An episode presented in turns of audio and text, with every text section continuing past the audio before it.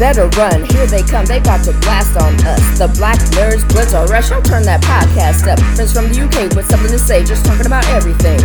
From the wonderful nerding world, the reviews they bring. These brilliant blurs give you the word on the latest movies, animes, video games, and TV series. Call your friends who don't know and tell them what they're missing. Then sit back and relax and listen to Blurds Are Us. Blurds Are Us.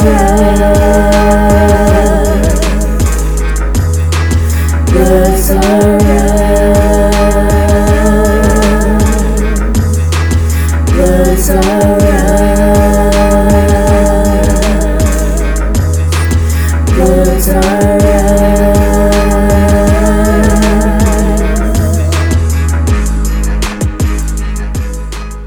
Hi, I'm Nana. I'm Martin. And welcome to episode 261 of Blurds Are Us. Now, I'm not even going to lie to you, that was a complete guess. So, you know, hopefully I'm right, hopefully I'm not. No, hopefully I'm right. Hopefully you're right, hopefully you're not wrong. Hopefully I'm not wrong. There we go. It's not 261, it's 271. So I was off by 10 episodes. Very fast approaching episode 300, which, yeah, that sounds like episode 300, yeah. I feel like that's a milestone that Pop Culture Leftovers had when I went on one of their very first, one of my very first appearances on their 100 episodes. So that's pretty cool to see that we're still slowly kicking along. Again, yeah, we're gonna be hopefully nice, short and sweet, but maybe a nice juicy little hour. I didn't get as much to watch as I normally do. I'm currently on jury service, so that's been kind of taking up my days. I'm still coaching, so that's taking up a lot of my time. And this week actually, there was nothing really in cinema that I wanted to see. So I thought we could, I suggested that we take a break until like next week, but mine was like, nah, we should stay consistent. If we can record, let's record and say what we've been up to. And, you know, so I was like, yeah, do you know what? Why not? I completely forgot that Black Knight was dropping on Netflix because that's something that I wanted to watch. So I've watched that. I will give her a very brief review and rating as Martin's watching that now. See, so when he said Black Knight, yeah, on Netflix, there's two series. One's Black Knight and one's Black Knight. Something like it's another Korean production, but it's more of a K drama. So I was watching that. I watched episode 1 and 2, and I was like, Nana, I know for a fact you did not tell me to watch this. And then I realized, oh, there's another Black Knight. That's just called Black Knight. Period. Right. Yeah. And then I clocked it, and then I started watching it. So with that, I'm on episode 2 of that. Okay. So Nana's seen it. I'm on episode 2. So Nana's. I mean, he could spoil it for me if he wants to, but I think he's really excited for me to watch it. So we'll see what he does with that. Yeah, I do you know? Let's kind of get into that already, since we kind of started talking about it. So for anyone that might be listening to us for the very first time, here at Blurds Are Us, we have a very unique rating system. We call it the chicken rating system. If we think something is absolutely dead, it gets bones. Next up is a cool chicken, half chicken, 3-piece, and if it's the creme de la creme, it gets a whole chicken. Yeah, so Black Knight dropped on Netflix on Friday. I'm just trying to quickly pull up my stuff for it. It's an action K-drama that, you know, set in a post-apocalyptic world. Sorry, let me just actually pull it up. All right, it's a South Korean TV series. So again, K-drama. Listen, I think I might have like a new action man crush, you know, because the main guy in this is actually a killer, like actually efficient. Yeah, he's called. They call him 5'8". He's a legendary delivery driver. So Black Knight is a television series written and directed by Cho Yu Siok. As apologies if I butcher your name, and starring Kim Woo-bin, Song Seung-hong, Kang Yoo-suk, and Isum. Oh, this makes so much sense. It's based on the webtoon of the same title by Lee Yoon Kuen. It depicts a dystopian future where extensive air pollution has destroyed most of the world and forced the people who are still alive to depend on elite delivery drivers for survival. It was released on Netflix May 12, 2023. That makes so much sense, yeah? Because I was watching the first episode, yeah, and I was like, oh my gosh, this is so anime. Like, it's basically like I'm watching live action anime. And it's just really well done. Like, there's enough action, like there's more than enough action from me that is an action junkie to be entertained, but like there's a really intriguing story and depth to it. The main character is basically like, you know, I wouldn't say like he's Naruto or anything, but like he's basically broken. He's like the Korean John Wick. Do you know what I mean? Like he can shoot, he can fight, he can drive. Like he's just like, he's like an anime main character, innit? And the way they incorporate some like music into the fight scenes and stuff like that, it's just really well done, man. And I give this a whole chicken.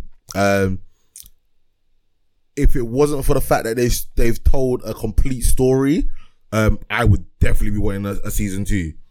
Do you know what I mean? Like it is that good for me. Do you know what I mean? There's a kid that's involved. He's a very... We still have seen the 2 episodes, right? Only 2 episodes. Okay, so you saw what they did at the end of episode 1, right? Yeah. Oh, that was deep. I was like, what is going on? I didn't see that coming, because for me, I thought he was the main character. So when they did that, I was like, wait, nah, they can't do that. And then when you saw like, just wipe them out. Yeah, when you saw what happened next, it was like, okay, cool, that makes a little bit more sense, innit? But again, the fact that it's based on a webtoon, I can see that. Like that makes so much sense. It was really good. I liked all the relationships. I liked the world building. Like, you didn't need to, like, their opening crawl or whatever, like, gave you just the right amount of information, yeah, that you weren't lost in the world. And as, like, the show, like, started, like, they did enough to show you how the world was running and how it worked. And...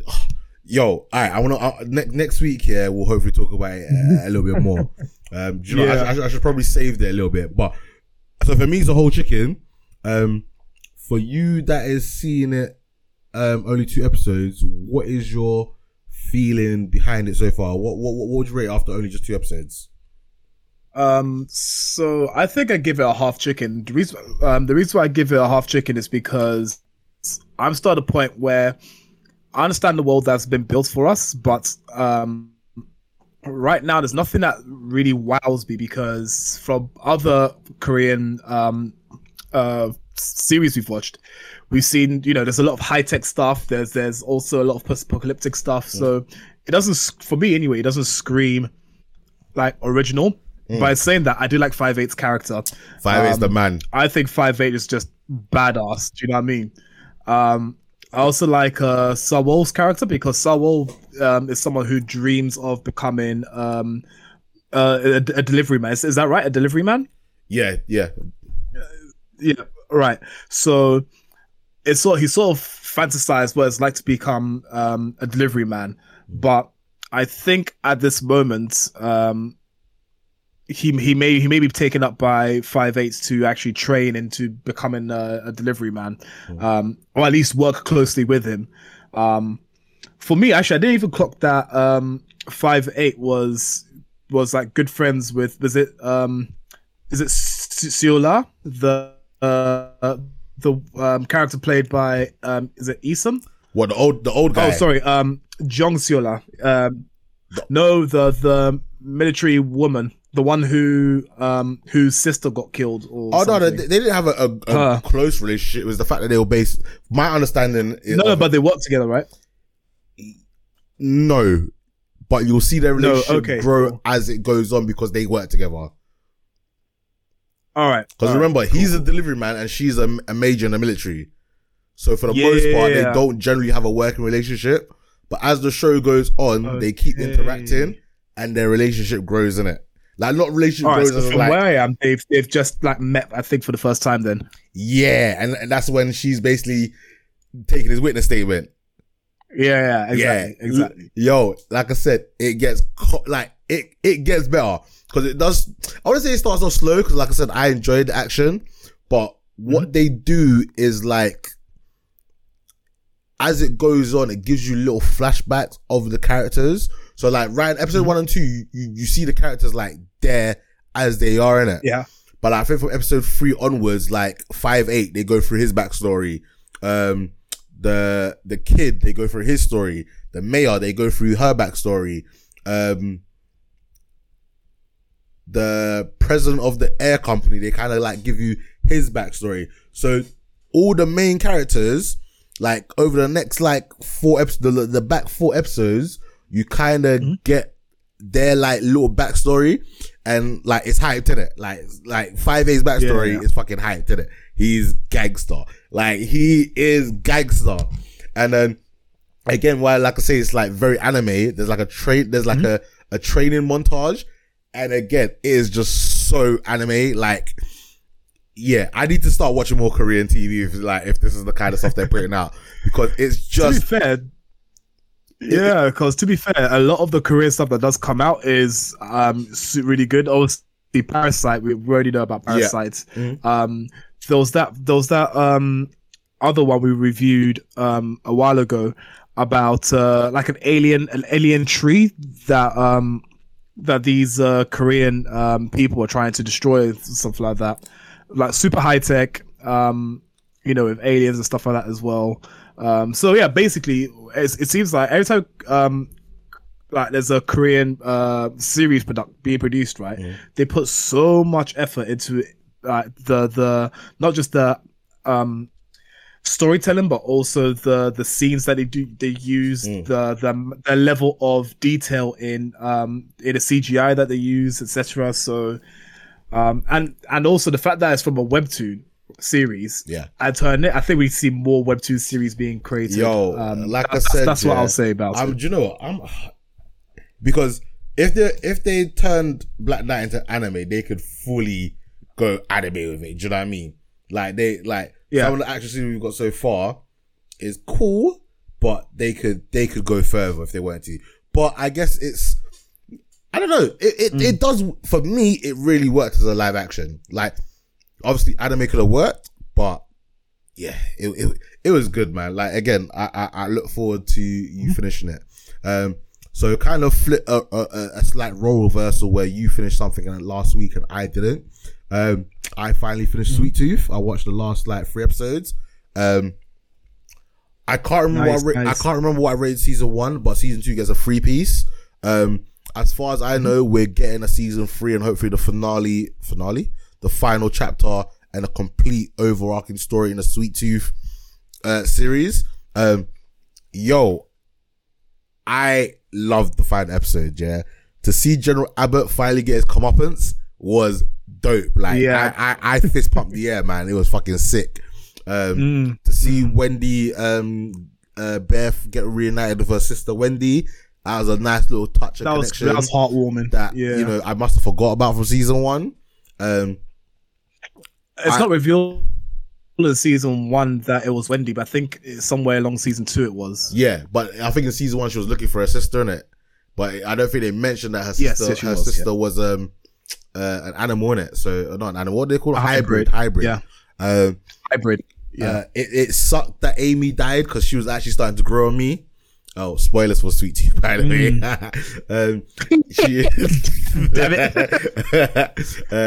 Amy was starting to grow on me. I'm looking forward to seeing their adventure to Alaska, because that's going to be really intriguing, because I wonder if, like, when did we get to Antarctica, if, like, we see that there was always, like, a hybrid beast in the world, but because it was frozen and hidden up in Antarctica, it never got an opportunity to, like, expand its domain. So I'm looking forward to see how they complete the story. Do you know what? It's actually until you say that, I'll say this about it. So this may be a little bit of spoiler, but it's not spoiler in terms of what happens in season 2. Okay. So it better not be a spoiler for season 3. No. Okay. I haven't read the comics. So I don't know anything about what's going to happen, what was in store for us. But they did mention that this is when Sweet Tooth's mum was still working at the pharmaceutical facility, right? Yeah. She said that, or they said that the facility used basically still frozen bacteria, I think is what they used. Okay. And also that's what ended up introducing this disease that was killing all human beings, and only hybrids are immune to it, right? So I think that for that to have existed, there must have been, I mean, I don't know relationship, because nothing really good. I mean, I don't think there's any sort of humanoid, hominid species that's in Antarctica, but it would be interesting to see if maybe someone else was exposed to it way before all this happened. And because it's in Antarctica, it just froze, and so couldn't travel or anything like that. So yeah, that's interesting. We'll see if that theory holds any weight, but yeah. We move. We'll see in season 3. So, what else have you been up to? So, let's see. So, I do you want to flip to me? Well, let me get through my 2 animes, and then I'll get to you, because obviously, like I said, I was just about to say, I generally don't, you know, I try to, once we've talked about anime, like episode 1, I generally want us to kind of like wait to the end of the season and you know, give it like a proper review and give it a proper rating. I'm not in watching as much this season, and a combination of the fact that like these are the ones that I've recommended a couple of weeks ago, and I've let them sit. I was able to like binge like 4 episodes in a row, and I'm now up to date. So the 2 that I want to give very high recommendations for other people to watch to you is Dead Mount Death Play. Basically, it's a reverse isekai, with a guy who's basically a necromancer. Necromancer, yeah. I'm not sure whether he's the villain from the other world or the good guy from the other world just yet. No, so he's the hero that's been reincarnated. So in episode 1, it turns out that he has a fight with... So he, the hero, has a fight with a necromancer. Yeah. But in a last-ditch play by the necromancer, he ends up being fused with the hero and then sent into the future where we are now. So he's still a good guy. It's just the fact that the necromancer, he basically uses the necromancer because they're like one now or something, to help him out in fights and things like that. That makes so much sense, because I thought it was a necromancer that got sent to the other world, and because he got sent to the other world, he's like trying to be good now. Yeah. Okay. Yep. Ah, oh, that makes so much sense. Oh my gosh, like I feel like an idiot now that you revealed that. So yeah, no, interesting characters. I think in episode like 4 or 5 they introduce you to like a police unit that kind of deals with like things of the occult and otherworldly events. But so far, like every otherworldly event has just turned out to be a human that was really skilled. However, there's been like these 3 otherworldly like characters or criminals that they've not been able to capture and not been able to like disprove that they're human. And obviously now their eyes are set on our main character and his like 2 sidekicks, and one of them, even though he's a police officer, sees like his ex-yakuza, and the other one's like some like ladies man who's a flirt, but he also seems kind of broken. And the story's interesting. Like, it, for me anyway, the story's interesting. So, highly recommend that. Really enjoying that. And also, Dead Mount Death Play, the outro bangs, man. Like, you know me, yeah, I don't normally listen to a lot of anime outros. I normally, like, get to the next one. But the outro on this one is sick, man.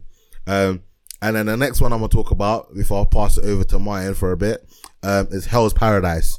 Again, I'm now up to date on that. I think I'm on episode 6. I think you watch it at my place, do you? Yeah. So when I watched like an episode like yours, I was like, you know what, I need to go back and actually continue watching this anime. Not the other one. There was one I started watching at yours, which I need to actually get you to remind me what that was called, because I actually need to go back and watch that one from episode 1, because that one was good. But Hell's Paradise is the one where there's the guy that's the assassin, and like the shogun has basically said that if you lot can go to this island and get me the exile of life, like I'll grant you a pardon. They introduced a couple of new characters that are really fun and entertaining, and that I'm rooting for. So you know, I'm gonna pass it to you for a little bit. What you've been watching, what you've been up to, and let me know. Yeah, so still watching anime. Oops, my laptop's gonna die. So still watching. It's all good. So still watching anime. So I'm up to date on Mashley, Muscles and Magic. That is, like I said before, it's like Harry Potter meets One Punch Man. It's still going strong. It's still delivering. I'm up to date on Demon Slayer. The new episode's out tomorrow, so I hope to catch that after my American football game. Yeah. Summon to Another World for a second time. That too is going pretty strong. Really enjoy the series. And yeah, Hell's Paradise too. I'm also up to date on that. So that too is good. Other than that, I've been going to the gym pretty often. I think I gave myself a little bit of a rest earlier this week. But I went today and I went on Tuesday, I went on Thursday, and I went today. Yeah. Nice. So yeah, just try to keep fit, try to keep in shape. Also got a game tomorrow, so didn't go ham on anything. I'm actually doing my lower back and legs. I'm actually gonna be at your game tomorrow. Yeah, you're gonna be there. Yeah, I'm probably gonna be at Blitz from like 11 o'clock. I'll say like 11:30, because there's an under-19 game, and yes, there is. I'm going to like kind of support Exile under-19 and also do a bit of like potential like scouting for the future / recruitment for the future kind of deal. And then I want to stick around and watch some of your game against Bristol, and then come home, and I think it's date night tomorrow, so me and Del are gonna do a little something nice, and then friggin working Monday to Friday doing jury, which is sucky, but it is what it is. Don't bring any of the mafia people home. That's what I'm saying. No, yeah, I know, man. No mafia people are, like imagine if all of a sudden I just disappeared off the face of the earth, and you were just like, bro, man. Do you know what? Yeah, I could never go into witness protection. Like, I like my life, and I've got. you like life too much. Yeah, I've got a fairly decent paying job. I've just bought a house. Like, they're gonna have to put me somewhere nice. They're gonna have to give me a really well-paid job, or they're gonna have to compensate me. Like, they're gonna have to make sure I got some decent internet. Like, nah, I don't. I'm grinding, and life's not exactly perfect, but I'm happy. Do you know what I mean? Like, if someone just said to me, "Yeah, tomorrow you're going to win," like I can't do a podcast again. Like, could I even like speak to my online friends, or would I have to just literally ghost everyone? Like, I don't think I could ghost everyone. Yeah, I don't think I could. That's it. Your witness protection. No one knows you're around. I don't think I could do that, man. Like, it would be peak. All right, so yeah, let's. Let me just drop two things that you haven't watched. We also had a list to watch. But hold on. I will let you. Hold. I would, but I was just about to ask you a question. Yeah. Go on. All right. Yeah. You are going on witness protection tomorrow. Yeah? Bruh. You are only allowed to take 3 things with you. Yeah? What 3 things are you taking? Only allowed to take 3 things with me. Yeah. Damn. 3 things. I'll allow you your phone. Your phone is... You can have your phone, but... I have my phone for 3. I still get 3 things. I still get 3 choices. Yeah, you can have your... Because everyone's going to need a phone. It's not like they're going to say you can't... Like, obviously, they might wipe your numbers or whatever, or maybe change your number, but you can keep your phone. Like, that's not one of them. I'll allow you to keep your phone. Yeah? What 3 things are you taking with you?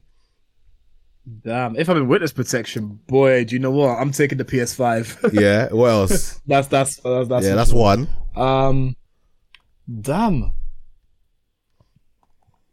Oh, the rest are hard. I think my keys for actually I don't even need them. Ha. Boy, I'm stumped, because I don't hold too many attachments to things. So like PS5, I guess maybe my Ghanaian outfits, because I've already worn one of them, so I'm sure I can take the others with me. Nah, that counts as more than one item. Fine. I want to take them then. Damn. Jeez. It's hard. Like, I guess my Samsung TV, because again, see, you're thinking a bit too, because again, for me, I'm thinking like certain things I can just get a new one when I get into witness protection, innit? But certain things I can't. I think I can get a TV as well, but you know what I mean. So for me, it would have to be my laptop. purely because I've just, you know, got a lot of stuff on there, a lot of my anime lists and stuff like that. So I've got it on my laptop. Yeah. I can always get a new Switch. I can always get a new Xbox. I can get a new TV, blah, blah, blah. But I think I would probably take my hard drive that's connected to my Xbox.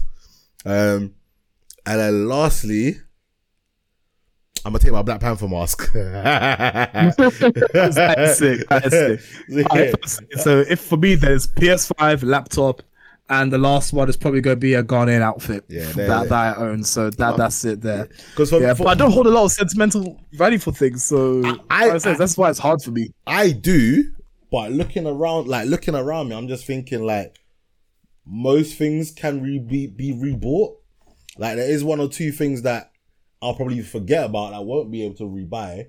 But most things, as long as obviously I'm getting a decent amount of money for being in witness protection, because obviously me and Delve just moved in it, so we don't really at the moment have anything like together that's like, oh, it's a must have. Do you know what I mean? I guess if I can't take Del, then Del's coming with me, and then I might have to leave like the hard drive in it. But I'm assuming if I'm going to witness protection, Del's coming with me in it. So, but if not the case, yeah, I'm taking Del as well. Del can be my third item. Yeah. But I'm assuming she's coming with me. Sorry, back to you.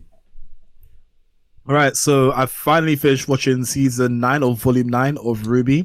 Nice. The last episode is episode 10. So this episode of Ruby, I think the last few seasons of Ruby have been a letdown for me, only in terms of combat. So the reason why I like Ruby in the first place is because Ruby was one of those where the art style was very easy on the eyes, because it was more about the character design rather than the background. The background was pretty plain, so it just drew everything to the music, to the characters' actions, and also again the fighting styles, or just the fighting that they did. So over the seasons, the fighting has gotten progressively less, and I guess the fights are more contextual now, because before they were fighting beasts in remnants, whereas now there's actually a story that's going on in the background to sort of world build, and because of that they've had to take a step back from it, and I guess so. But it's always nice to see there being a fight, and the last episode, episode 10 of volume 9, had a good fight scene in there. So not to say that there were other fight scenes in the season, but this one was a very good one, I think, compared to the others I've seen this season. So the bit of backstory is that in this season they're taken to a place called the Ever After. It plays heavily on Alice in Wonderland. So the Ever After is sort of like this place where you have all these fictional characters. It's a character that resembles or is in likeness to the Queen of Hearts. So he's a young prince on a throne. He's been on the throne for like hundreds of years or thousands of years, whatever the case is, but he's still young prince in inverted commas, just because of the way he looks. He has a castle, he has an army, likes to play games with people, that kind of thing. You have a character that's very much like the Cheshire Cat. You do have a lot of sort of like a lot of references to Alice in Wonderland. If, in fact, one of the characters, Alex, is a play on Alice, the name Alice from Alice in Wonderland, and Lewis, her brother, is also played on the name of the author of Alice in Wonderland. I also made great many other series. So in this season, you learn more about how Remnant was created, because I think at the end of season 7 or 8, you learn about Salem, or who Salem actually is. You learn about Ozma, or Ozpin, who was the love, they were both lovers. You learn about the first humans being created, and magic being taken away, etc., etc. Before me going, I go down a rabbit hole and explain all previous seasons. This just builds on it, and I think it's really nice how it's built on it. The story felt a bit disjointed to me, but I guess that's because it's not just following Team Ruby, it's also following Sean. So you broke up a little bit there. It's decent story. Sorry, repeat that. You broke up a little bit there, and it's probably not right. So I said,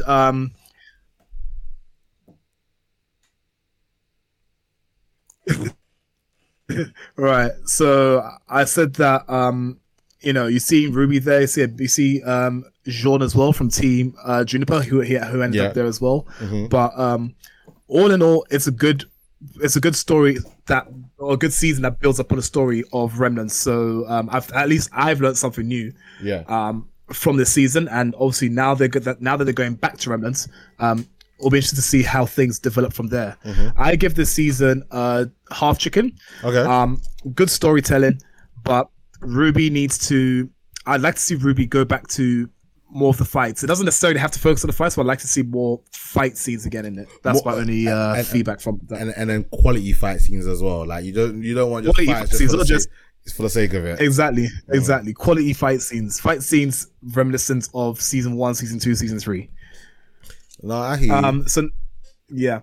So next one I watched, and I'm so upset that I watched this, was Peter Pan 2023. Mm-hmm. So it's the one that stars. I haven't got the cast listing, but I know Yara Shahidi stars in this one, mm-hmm. As Tinkerbell. So isn't this the one Peter where Pan. Jude Law plays like Captain Hook? Yes, Jude Law plays Captain Hook. You have Alexander Molony, who plays Peter Pan. Mm-hmm.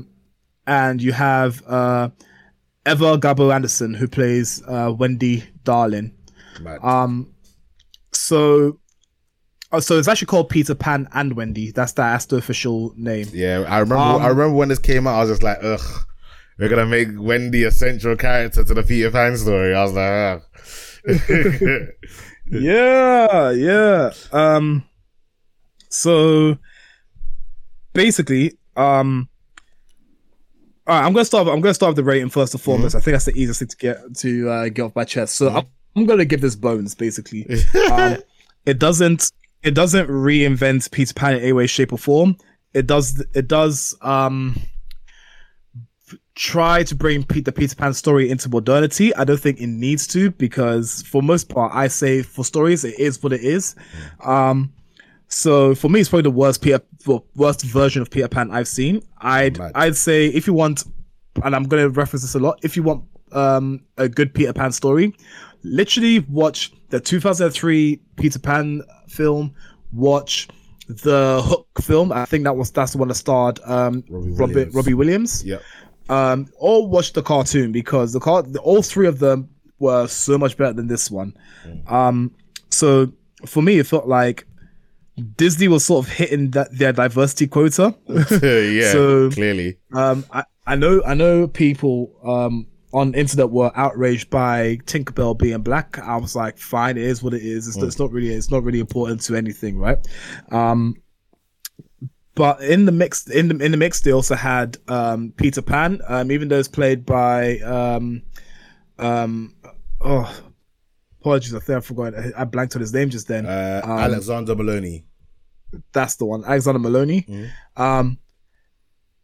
Even Alexander Molony doesn't appear. So he's a British actor first and foremost, mm-hmm. but for me, he's not a white British actor, right? But no one kicked up a fuss about him, nor should they have kicked up a fuss about him him not being or being non-white, basically, right? Mm. But but I guess he's British. They also had a character.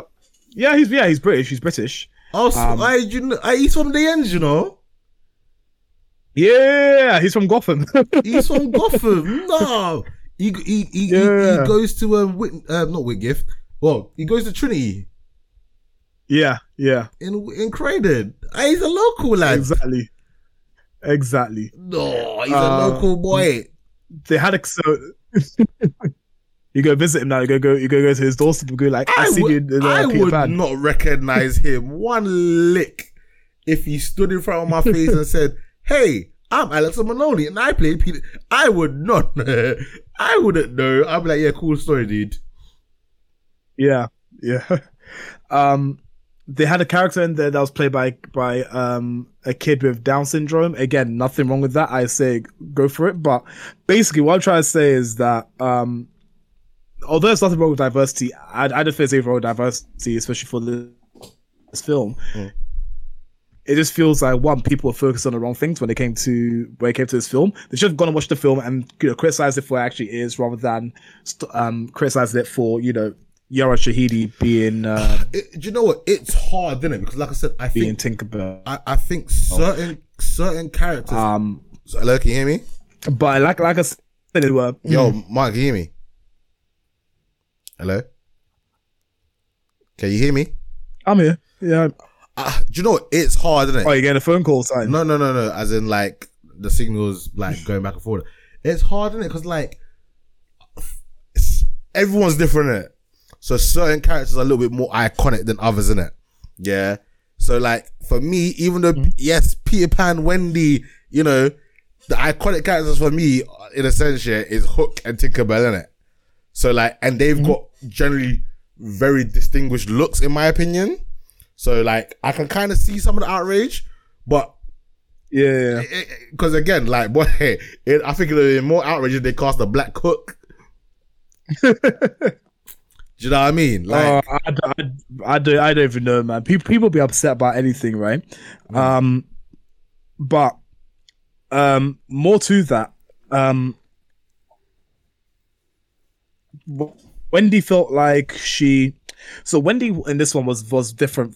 My main gripe is with Wendy and, you know, the world of Neverland, right? Neverland. So Neverland. Wendy, they try to make this version of Wendy more. Yeah. They try to make this version of Wendy more. I guess. They brought more to the forefront. In fact, it does say Peter Pan and Wendy, so yeah. By all rights, of course, if you name their title, then surely you should be brought to the forefront. But it felt like she was a lot more. She took the lead a lot more than Peter Pan, obviously titular character. You know, she said things like, for example, when she saw the Lost Boys and realized that they weren't all boys, she actually pointed that out, and I thought, of course, they did that. Yeah. So I understand why it is that, you know, of course it's not correct. If they're not all boys, it's not correct to say they're the Lost Boys. However, that is the original name for that group. Yeah. Not to mention that also they were all comprised of boys, right? Yeah. And then through there was a fight scene later on in the film, and Hook says something along the lines of, "Oh, you have the boy's power," and when he says, "This power belongs to no boy," and I was like, "Well, that was unnecessary. Like, we understand, we understand what it is, who it is that you are, and this, that, and the other." But I don't know. Maybe it's because I'm nostalgic about the other films, right? And other films and stuff, but. It just felt like it was just unnecessary. See, I hate being that person, yeah. Because, like, for certain things, yeah, like, I do think it should be changed. I do think we should modify. I do think we should diversify. I do think that, you know, we should have a variety of people playing, you know, acting. Do you know what I mean? Like, so when I say things that some people are like, oh, you're just being anti-woke, yeah, I'm just like... Oh, I'm not trying to be, do you know what I mean? It's like, but certain things, it's just, it's when it's forced, and I think that's when certain people get upset. Yeah, it's when it's like blatant and unnecessary. Yeah, if it flows nicely with what the story you're trying to tell, calm. But then to constantly make jabs about it and like make it be obvious and like, what is it? Virtue signaling? Signaling? Yeah, virtue signaling. Yeah, that's right. It's to basically be like, oh, look, we've given you a black character. Or, oh, look, we've put girls in our movie. Like, I think the other word for it is pandering. It sometimes can come across as pandering. And, like, do you know what? Some people might love it and some people might think, like, this is the right way to go forward. And again, I always say, yeah, when they start, like, and... there's two sides to it, innit? And I think we can get into this a little bit later when we talk about Queen Cleopatra. Yeah. Like, people always joke that, oh, well, you know, we're going to do a film with Jude Law playing Malcolm X. And I can't remember who the other guy is playing Martin Luther King. But then when we go back in history, yeah, like with them, we're talking not even that far back here, but generally, when we go back, they've always used to cast white actors as people of an ethnic minority. Do you know what I mean? Mm-hmm. So, you know, now that it's kind of going the other direction, there isn't really a defense, because then we could always go back to the back in the day and be like, well, back in the day, you always cast white people as black people. So we're just kind of now not getting our own back, but let's balance it out a little bit. Say that again, sorry? I said balancing it out a little bit. Yeah, we're kind of... But so, like I said, like I posted a little meme in the Blurds group about basically like all gingers are now being replaced by black people. Yeah. And, you know, it's just a chuckle, innit? So you gave it bones. Should I even bother waste my time and watch it? I say watch it so you can compare it, because obviously I'm biased. I think I'm just biased it because it's not like the... Basically, it feels less magical than the other Peter Pans, right? Mm. So let me give you more examples. The story feels a bit rushed because in the previous versions we've seen that there's a build up to who Peter Pan is. In fact, Wendy's telling the story about Peter Pan. Mm. Then Peter Pan shows up. He introduces himself, this, that, and the other. Mm-hmm. But from this film, it feels like everyone already knows Peter Pan. So Wendy and her brothers already know who Peter Pan is. Yeah. They already know about Neverland, this, that, and the other. So mm-hmm. much so that it just feels sped up, fast forward, rushed, whatever you want to call it. Yeah. It doesn't hold the same sort of magic, because rather than trying to discover things, and I think that's how you felt in the previous films where you sort of like discovering things. Now, because it's already told to you in pretext, or you know, quickly glossed over, it takes some of that magic away. Mm. And speak of magic.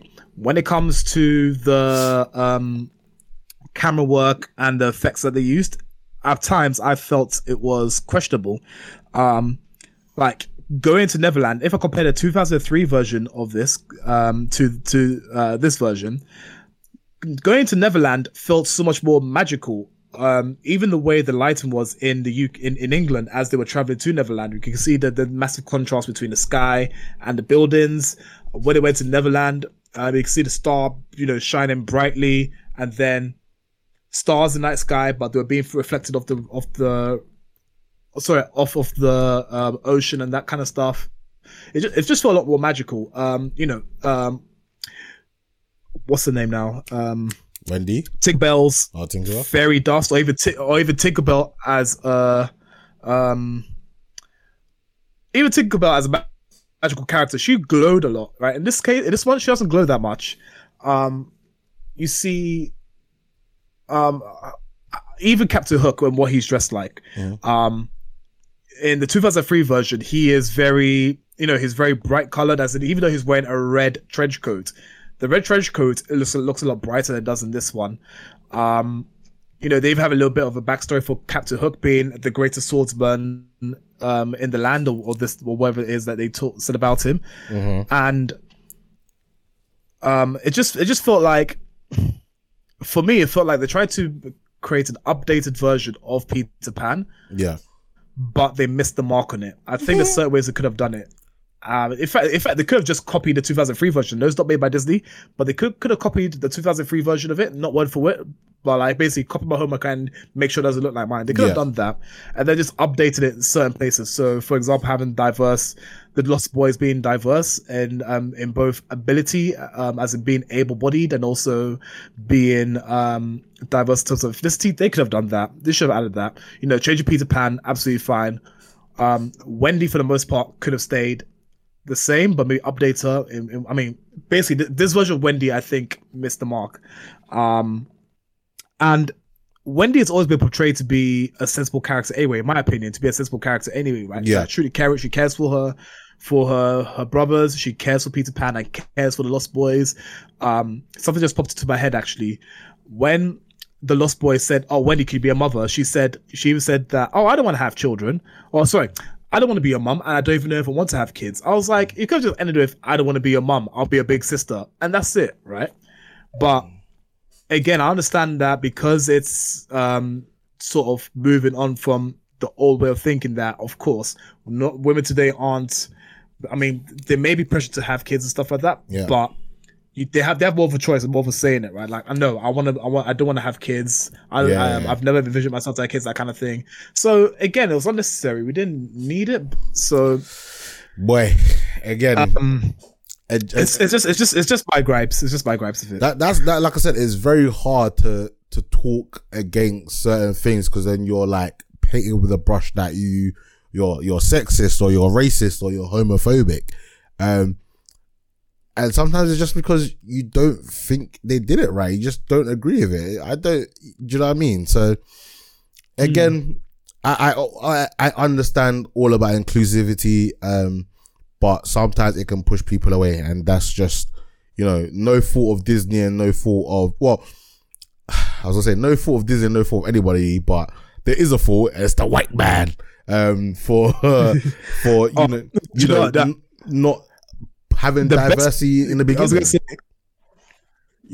was just going to say the best part of the film was probably the beginning, because Disney celebrated, I think, their 100th anniversary. The intro to it, where you see the Disney cast and everything, was actually amazing. Okay. So, like I said, the best part about it is the Disney castle. That's mad. Before the film starts. No, that's jokes. That's jokes. Yeah. Gone. So that No, I think that's it. We could get stuck into. One last thing was Afrobeats. I'm watching the history of Afrobeats. So nice. I'm only on episode 2. They're focusing on Nigeria, I think, because they say that Nigeria is the birthplace of Afrobeats. I'm just listening to it, and I'll make up my own opinion from that makes me. So far it's a decent watch. That makes me laugh that there's you're watching a documentary on the history of Afrobeats. Like, for me, Afrobeats has only been around like the last 15 years. Like, how they're doing the history, unless they're talking about like going back to like, like when people like listen to High Life and stuff like that. They're going back to like 1980s, where you had that doesn't count as Afrobeats then. It doesn't count as Afrobeats. But it's like the origins of it. Like when you watch things like I think there's a show on Netflix called Hip Hop something, where it looks at the history of hip hop and where hip hop comes from and all that stuff. So going from like the early iterations of hip hop all the way through to now. In the same lights, that's what this series is doing. I don't know, man. Yeah. For me, that feels like a little bit different, because you could turn around and say like Daddy Lumba was Afrobeats then. Do you know? Exactly. So it does feel like I said. I'll at least watch all of it and make up my own opinion about it. But I think I think that Afrobeats was like I said, that there's that Daddy Lumba. No, because I don't think that's Afrobeats. I feel like that's High Life. Mm-hmm. It's High Life, but then when it starts developing into Afrobeats, so yeah, I like guess there's actual break off between High Life and Afrobeats. So I don't know, man. I feel like if you said like from like the 90s, early 2000s, when you had that mix of High Life, Afrobeats kind of thing, because I'm thinking more like when we had the Azonto and stuff, like I feel like that's kind of like when it fully kicked off. Do you know what I mean? And that was like I want to say that was like 2010 maybe ish.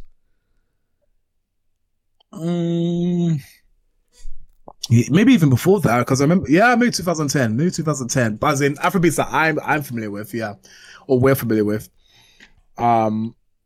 Probably 2010, maybe as early as 2008, I'd say, for when I started recognizing Afrobeats. But yeah, that's it. So, Nana, we moving on? Yeah, so I just want to quickly talk about Make My Day on Netflix. It's a Japanese animated series, features an original story by Yasu, I'm gonna butcher that surname, Ogotaki. Makoto Honda, which that's very simple to say, was the director of the series, and Five Inc. animated and provided character designs. The series was released on February 2nd, 2023. So I watched this during our hiatus. A prison has been established on a freezing coal planet where the prisoners are forced to work in a large mine. One day, mysterious creatures come out from the mine and attack the prisoners. I give this a solid 3 piece. I really like the art style for this one, actually. It's not what I usually like and what I usually go for, but for me, I quite enjoyed it. I actually originally started to watch this one in English because I was like, oh, I'm just going to be lazy. I'm just going to kind of have this on in the background. It looks interesting enough.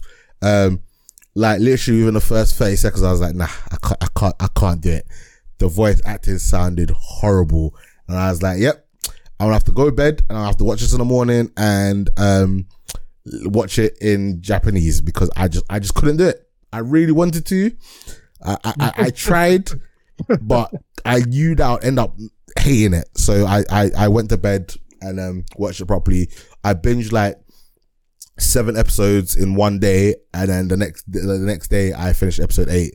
I would highly recommend, even though it's only a 3-piece and not a whole chicken, it is really well done. It's definitely one that mine, I think, you know, if you have a day or two where you just want to watch like a little bit different, check it out and let me know your thoughts. So what do I have left? So yeah, let me give a little bit of backstory for anyone that might be listening for the first time in a while. So we have had a number of co-hosts on Blurds Are Us, and every once in a while I want to get to know my hosts a little bit better and watch one of their favorite movies. And Martin was Teenage Mutant Ninja Turtles from, what was it, like 1984? Oh, you're having some technical difficulties and it seems like my internet is down. So let me take a brief pause. And then I will get Martin back. Sorry about that, ladies and gentlemen. It appears that my internet was just being super shit.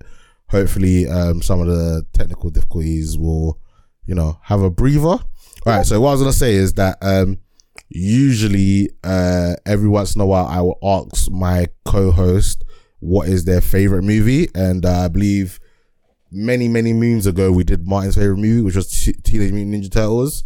I want to say it came out, what, 85? Something like that. It was definitely in the 80s. But then I realized that TMNT 2 was actually my most favorite one. And that came out in the 90s. I would say early 90s or maybe late 80s. But anyway. No, because it came out the next year. This was... Oh, it came out next year? Oh, right. They were quick on that. I'm pretty sure this was back in the day when they like did movies like back to back. Let me see. I'm trying to. Maybe, you know, maybe. I'm trying to find it. Yeah. But I'm pretty sure this is when they, back in the good old days when, you know, if a movie was decent, they just did another one like straight away. I think it was straight away. So I believe, let's see, list of films. So it came out in 1990, so not as old as we thought it was. And then the second movie came out in 91. And then the third movie came out in 93. So, yeah, I was 1 year old. So you said that actually, originally, your favorite movie was the second one. Yeah. Okay. So, yeah. The Secret of the Ooze. So the reason why I didn't get to watch it is because I was trying to stream it and it would just be long and, you know, I couldn't, like, get into a comfortable position to watch it, basically. So the other day I was like, you know what, I want to watch this film, so I bought it on Amazon Prime, and I watched I finally watched it. How's that? What do you think of it? It's dated. Yeah, I feel like, yeah, of course. If I watched this, if I watched it when I was like 7 years old, like, I think this would have got like 5 whole chickens.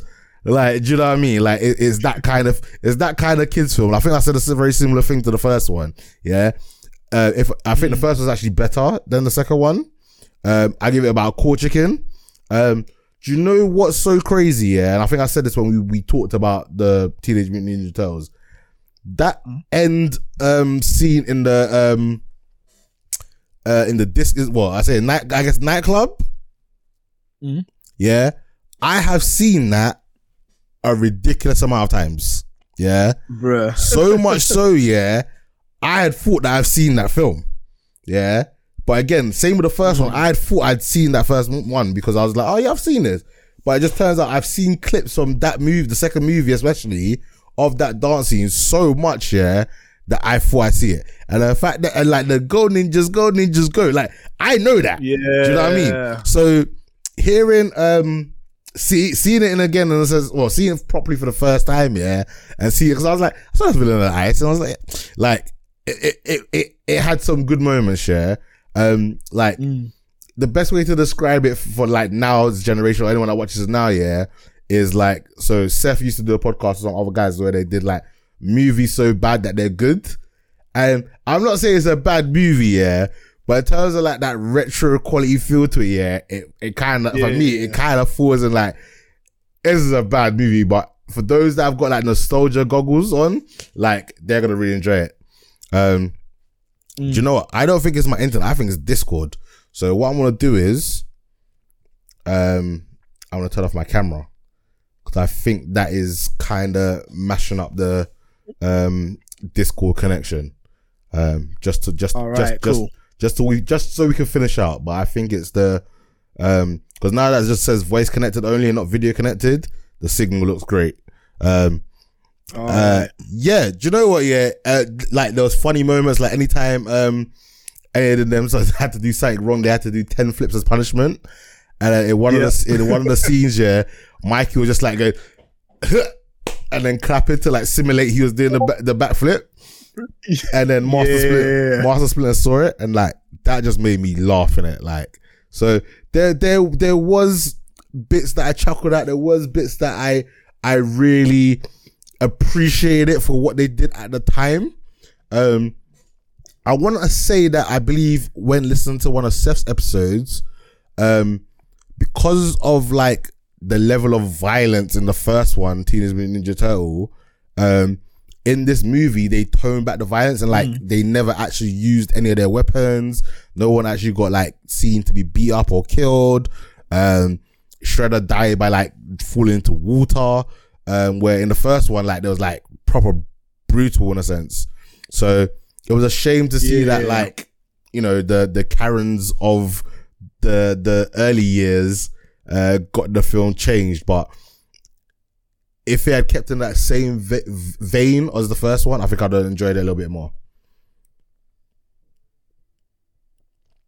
I agree. Yeah. But it was good. I agree, but you know what? I still liked it for what it was, because even the cartoon version was very, very similar. You know how, I guess, not serious the cartoon was? I think they captured it in the live action perfectly. So, when I said the cartoon, I mean the old cartoon with the old intro, so I think it captured the essence of those characters brilliantly. But yeah, I'm really happy you watched it. I've got a few more oldies if you ever want to go down memory lane again. So let's again kind of like a revised main topic because there's nothing really on. We said that we were going to review Queen Cleopatra that dropped on Netflix. In my I don't know, drunkenness, I put Greek documentary, but it was Egyptian documentary / Romans, I guess, because it's the Romans were a lot more heavily involved in Cleopatra's story than I remembered. So to be fair, the Romans are involved in majority of Western civilization's history. So I mean, in the Greeks, they had the war with the Greeks. They conquered the Greeks. They had a war with Carthage. They beat the Carthaginians. They had wars with Egypt. They beat Egypt. They had wars with the Gauls, which is now like region, which is now France. Asterix and Obelix. So, the Spanish ones. Yeah, Asterix and Obelix. Exactly. Asterix and Obelix. Speak of which, there's a new Asterix and Obelix film coming out soon. I think it's being released. Isn't there next week? Isn't there one on Netflix? So I'm going. That's the one on Netflix that's being released. There may be one that exists already. I think there's one already, but I think there's another one that's coming onto Netflix. Oh yeah, I'm down to watch that. I could be wrong, it's already been released. I'm down to watch that. That'll be a laugh because I used to read that comic. Yeah. Mm. Oh, I see. Same here. And then I watched. I think I've seen every single Asterix and Obelix film, like animated film, in fact, and the live action film. To be fair, yeah. So the Romans have been involved in a whole host of things, and I have even like Germanic empires have been Germanic empires, Germanic tribes. They've fought with them, conquered them. You know, you have the Greek cities, so Macedonia, Sparta. I think, well, Athens as well at some points. I believe I'm not sure about Athens, to be fair. But yeah, they've like Thrace. So yeah, they've been about doing the things. I think Parthia as well. Yeah. The Romans are involved in a lot of things. Again, it was the Roman Empire. So even Britain, Briton, which is now, I guess, England, UK in general. Yeah, they've been everywhere. Yeah. So, did you know that this was produced by Jada Pinkett Smith? I did. Okay, I did not know that, and I looked at I think the second episode, I saw the credit scenes, and it said narrated by Jay. I was like, oh snap! And then on looking at something else, I saw the browser, and I was like, oh, she executive produced this. I was like, that's pretty interesting. So this is a Netflix docudrama about Queen Cleopatra of Egypt of the I'm never gonna Ptolemy lineage. EP science, so it's Ptolemaic. Oh, well, there you go. Do you know, I just watched this as well, and I just didn't even pick up on that. Ptolemaic lineage from Macedonia, Greece, that ruled for 21 years between the years 51 BC and 30 BC, ending with her suicide. I thought this was actually a proper series. I didn't realize it was a docu-series. But I think that kind of worked for it. It kind of... I learned more, or my memory was refreshed of certain things that I'd kind of forgotten about her story. I quite like this, and I've also noticed on Netflix there's another one following another Queen of Africa. So I might get us to watch that for next week's episode. I'm gonna give this a 3-piece. On IMDb, it's got a 1.2 out of 10, which is yeesh. But I wonder how much of that is due to the controversy that is why we wanted to watch this, with them casting a black woman as Cleopatra. Now, me personally, I think that makes logical sense. But others would not. So... do you want to quickly get me up to speed on the full outrage? Because again, when I saw it, I was I can't be bothered to deal with people be stupid. Yeah, do you want to, Yeah. So I like you. I enjoy the series. I give it a 3-piece. I think in terms of the history around Cleopatra, I think is pretty spot on. Now, I'm not a historian, but I do know that they mentioned things like her being a descendant of the Ptolemy or Ptolemaic Empire, which was Alexander the Great and his generals, of course, when they conquered not only Egypt but also spread out into Asia. I think landing somewhere in the area of India, Pakistan, Kashmir, that region. But like I said, the whole basically all of Asia, mostly Asia. I can't remember if it was Asia Minor, wherever the case is. But yeah, basically that region there. So so I thought that was pretty spot on. They also mentioned that when it came to the Ptolemaic rulers, or Ptolemy in general, they didn't really mix with the Egyptian people.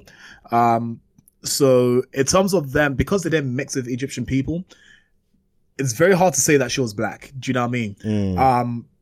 So she would have been a mix of, some people say that she may have been a mix of obviously Ptolemy, so from Greece, and then you have maybe her mother is speculated to have been, I guess, half I can't remember the name of it off the top of my head, but basically, what is modern day Iran? Okay. That ancient society, she'll be a descendant of that and somewhere else. So for me, I wouldn't say she was necessarily black because there's a whole host of people in Egypt as well. So brief history in Egypt is that Egypt is one that has always been conquered and had foreign people invade it and then become Egyptians themselves and this, that, and the other. So much so that you've had the Persians that conquered Egypt. You've had Romans that came and conquered Egypt. You've had before them was the Greeks that came and conquered Egypt under Alexander the Great.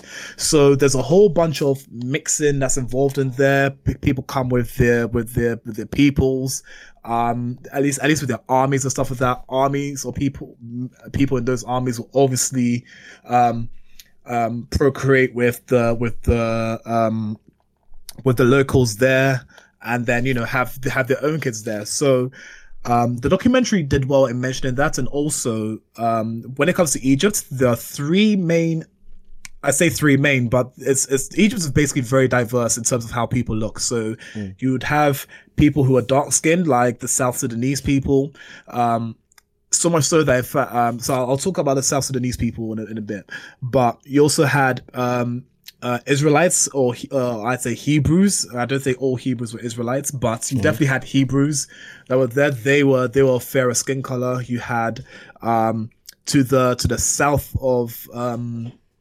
of Egypt, you had another group of people that would have looked slightly different, but basically everyone's skin color ranges from being dark to being sort of, I'd say, Middle Eastern, Arabic, bronze skin. Do you know what I mean? Yeah. So very, very, very, very diverse people, which adds the mystery of Cleopatra, because wherever her mother was from, she could have been a mix of anything. But like I said, some historians speculate that her mother was half, again from the place that is now modern Iran and somewhere else. I can't remember that off the top of my head.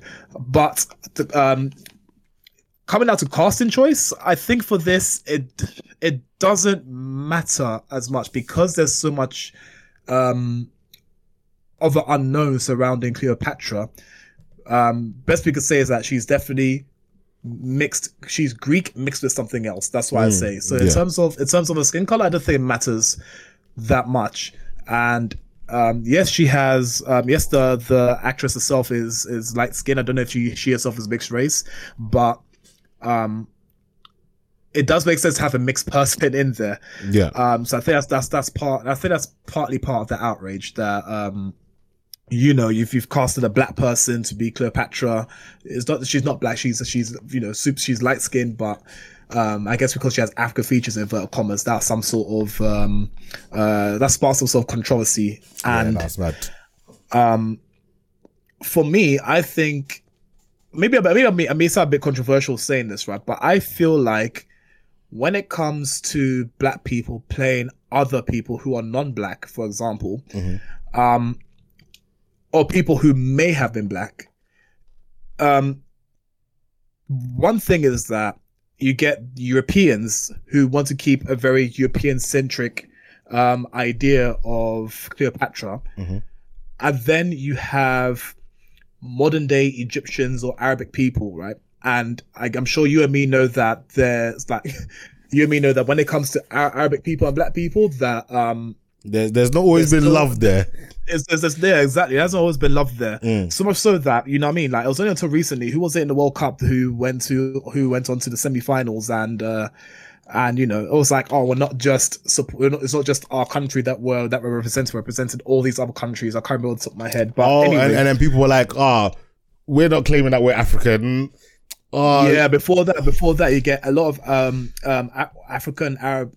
Arab African countries saying that we're not black, we are African, but not your kind of African, that kind of thing. Yeah. So I think so. Basically, what I'm trying to say is that there's a whole host of things that play into controversies surrounding Cleopatra because, like I said, one side is the European side, which is we want to keep everything Eurocentric. The other part is the non-black African people who will obviously feel some type of way that this person is being portrayed as a black person, when in actual fact, maybe we don't like black people in that way, that this, that, and the other. So again, I'm hoping our listeners don't hear me saying this and think that I'm trying to say there's beef between Arab Africans and, you know, black Africans, all this, that, and the other. No, but there is though. There is though. Do you know what I mean? Yeah. I'm not trying to generalize. I hear what you're saying. I'm saying this, there's that sentiment there. Do you know what I mean? Yeah, no, I really hear what you're saying. And go on. Again, like, I think when I saw it, I was just like, I didn't even pay no attention to it. Because supposedly, like, the Egyptian government complained, or like people in Egypt were complaining about it. And I was like, really? Like, you lot, like, I'm pretty sure in, like, Hollywood and stuff here, for like the longest time, yeah, Cleopatra's been painted as a white woman. Now that she, you know, she's getting, you know, she might not have been, what's the term? Like, full on African black hair. But the fact that, you know, you're now getting something in a sense that more kind of fits your representation. I personally just couldn't believe they were complaining. Like, generally couldn't believe it. So going on into a bit more detail, I like the fact that she was, I really like the way they portrayed Cleopatra in this, because they portrayed that. I mean, so the way they portrayed Cleopatra is that she was smart, which she definitely was. She was a strategist. She was able to play to her strengths. Not necessarily manipulate people, but basically she knew her worth, and she knew what she could sell to people, especially Julius Caesar and Mark Antony. You know, we know that she mothered both of their children. So she had a child, Caesarion, by Julius Caesar, and she had both names escaped me, but she had twins via Mark Antony. Didn't she name one of them like after herself and called their like surnames like Sun and Moon? She was like Celios and Helios, and I can't remember the other one. It was something Helios, and I can't remember the other one off the top of my head. But yes, so Caesarion was killed by Octavius. You had the twin brother, who I can't remember what happened to him. So the twin brother kind of supposedly, like, he disappeared off the history book, so no one really knows what happened to him. And then the daughter married into like Roman elite. Yeah. So she kind of stayed famous, kind of. Well, not famous, but there was more. Well, she married into Rome, into Roman royalty. Yeah, that's the one. Yeah, and then Cleopatra's grandson. So her daughters. So basically, Cleopatra's granddaughter ended up moving to Mauritania at a time. And, you know, sort of live on through her and her granddaughter's legacy. So all of that was very, very interesting and very fascinating to see things sort of come full circle almost. Yeah. But I thought it was a really good documentary. There was not much I disagreed with. Again, based on my knowledge, I'm not a historian. These people are historians. So besides one of them saying that Cleopatra was black, I was like, she's definitely not black. Do you know what I mean? It's mixed. But the rest of it felt like a good portrayal of this ancient African queen. Do you know what I mean? The fact that she held such wealth and power, not only in Egypt, but also the way she presented herself in Rome, definitely rubbed the Roman elite in the wrong way. 100%. Again, when it came to Romans in general, men went out to work, women stayed at home, and you know, socialized amongst themselves, either at homes or in different places. But, you know, men went and did their own thing. So seeing her challenge the status quo, I believe, was really good. And learning more about ancient Egyptian culture, for example, learning that both husband and wife are named pharaoh. There's always two ruling people, like Osiris and Isis. Yeah, for the most part. Exactly. So I thought it was really cool to see that. Obviously saw that how the politics of that played out as well, when she got involved with Mark Antony. I thought it was just really well done. Even the mystery surrounding her death, and how people say that basically it wasn't that she was killed by an asp or a viper, but actually she ate a poison, which is what did her in. But I think because of a cobra or an asp being seen as this sort of royal creature, that's why they chose that in portrayals of her death. Mm-hmm. But yeah, I mean, I think all of it was very, very interesting. And I approached this series or this documentary as me being slightly outraged at the fact that they didn't portray Cleopatra the way I would want to portray her. But actually, it led me to knowing more about her history, more about Egypt's history, and knowing more about even her background. Do you know what I mean? For example, like, everyone down the family line was called Ptolemy something, right? So again, that's how the name kept going. Just learning about her wins and losses, Mark Antony's wins and losses, relationship with Mark Antony or Octavius. Obviously, him marrying Octavius's sister Octavia. Mm-hmm. Octavia later on, after Mark Antony dies, abducting, looks after the kids. Yeah, that was a bit mad. I'm not gonna lie. Exactly, but it just comes almost full circle. And I think a lot of the times in ancient history, the way different cultures sort of perceive each other, I think it's something that's worth definitely learning about, because you just learn so much about ancient worlds and how that compares to modern times. And yeah, honestly, I mean, I can't fault the series on the level of information they gave. I think the level of information they gave was good. Mm. I enjoyed how they portrayed certain people.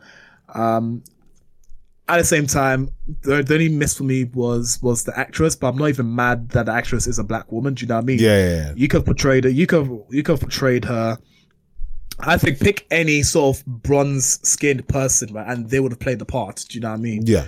I would also have been annoyed if they'd made her super European, like just super white. Yeah, basically. No, I would have been kind of vexed at that in our modern age of doing things, and that's why I say it's like weird. Like, cause right now I'm saying, in our modern age, like I'd be, if they had cast, like, I don't know, who's the one that played Harry Potter, Emma Watson. Like, if they cast someone like Emma Watson, I'd be like, what? Not Harry Potter, but Hermione, Emma Watson. Mm-hmm. If they cast someone like that, I'd be like, nah, like, what are you lot doing? Like, you're clearly disrespecting. Do you know what I mean?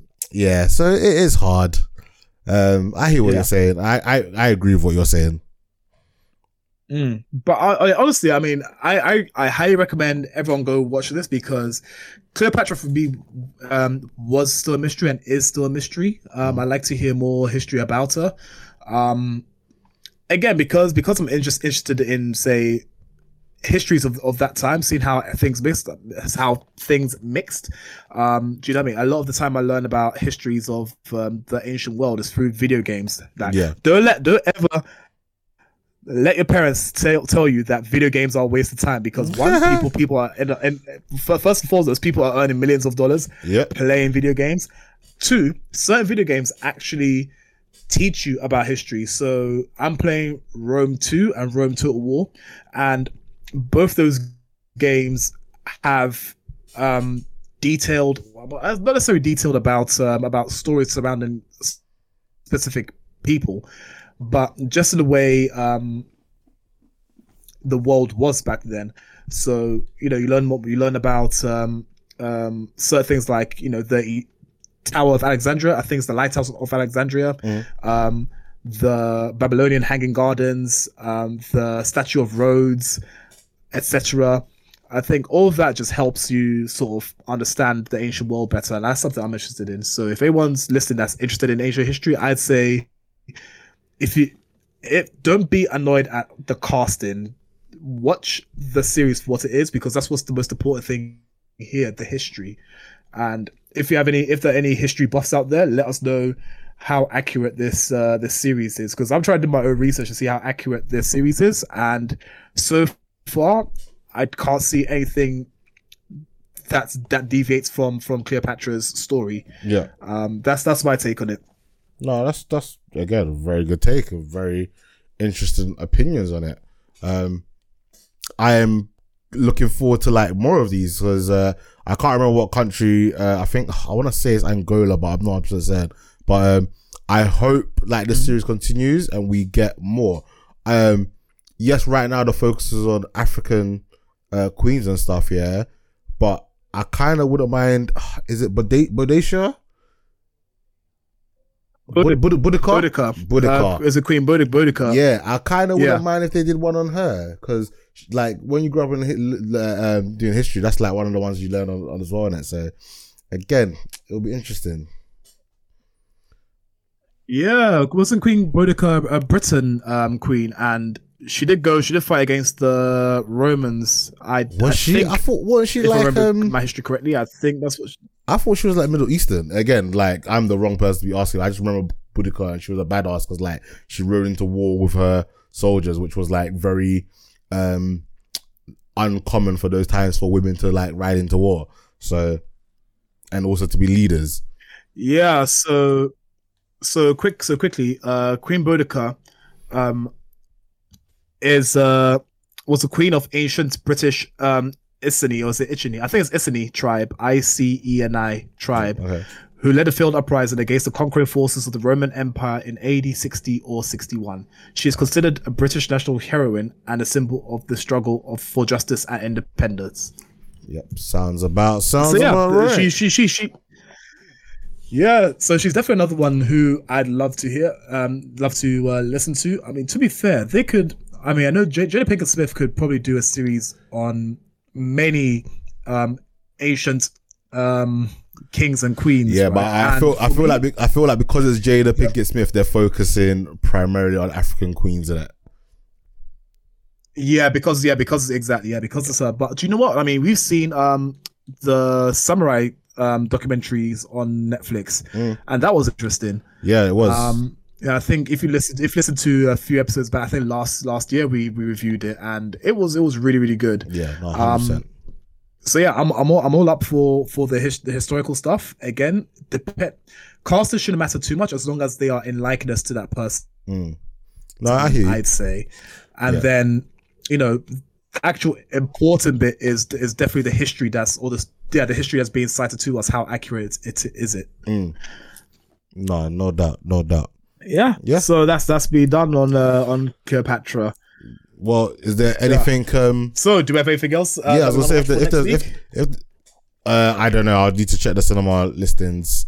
But yeah, if that's it, that brings us to the end of the episode. Right. Thank you for listening. If you enjoyed, please share this with your friends. Cool. Leave an Apple. Do you know what?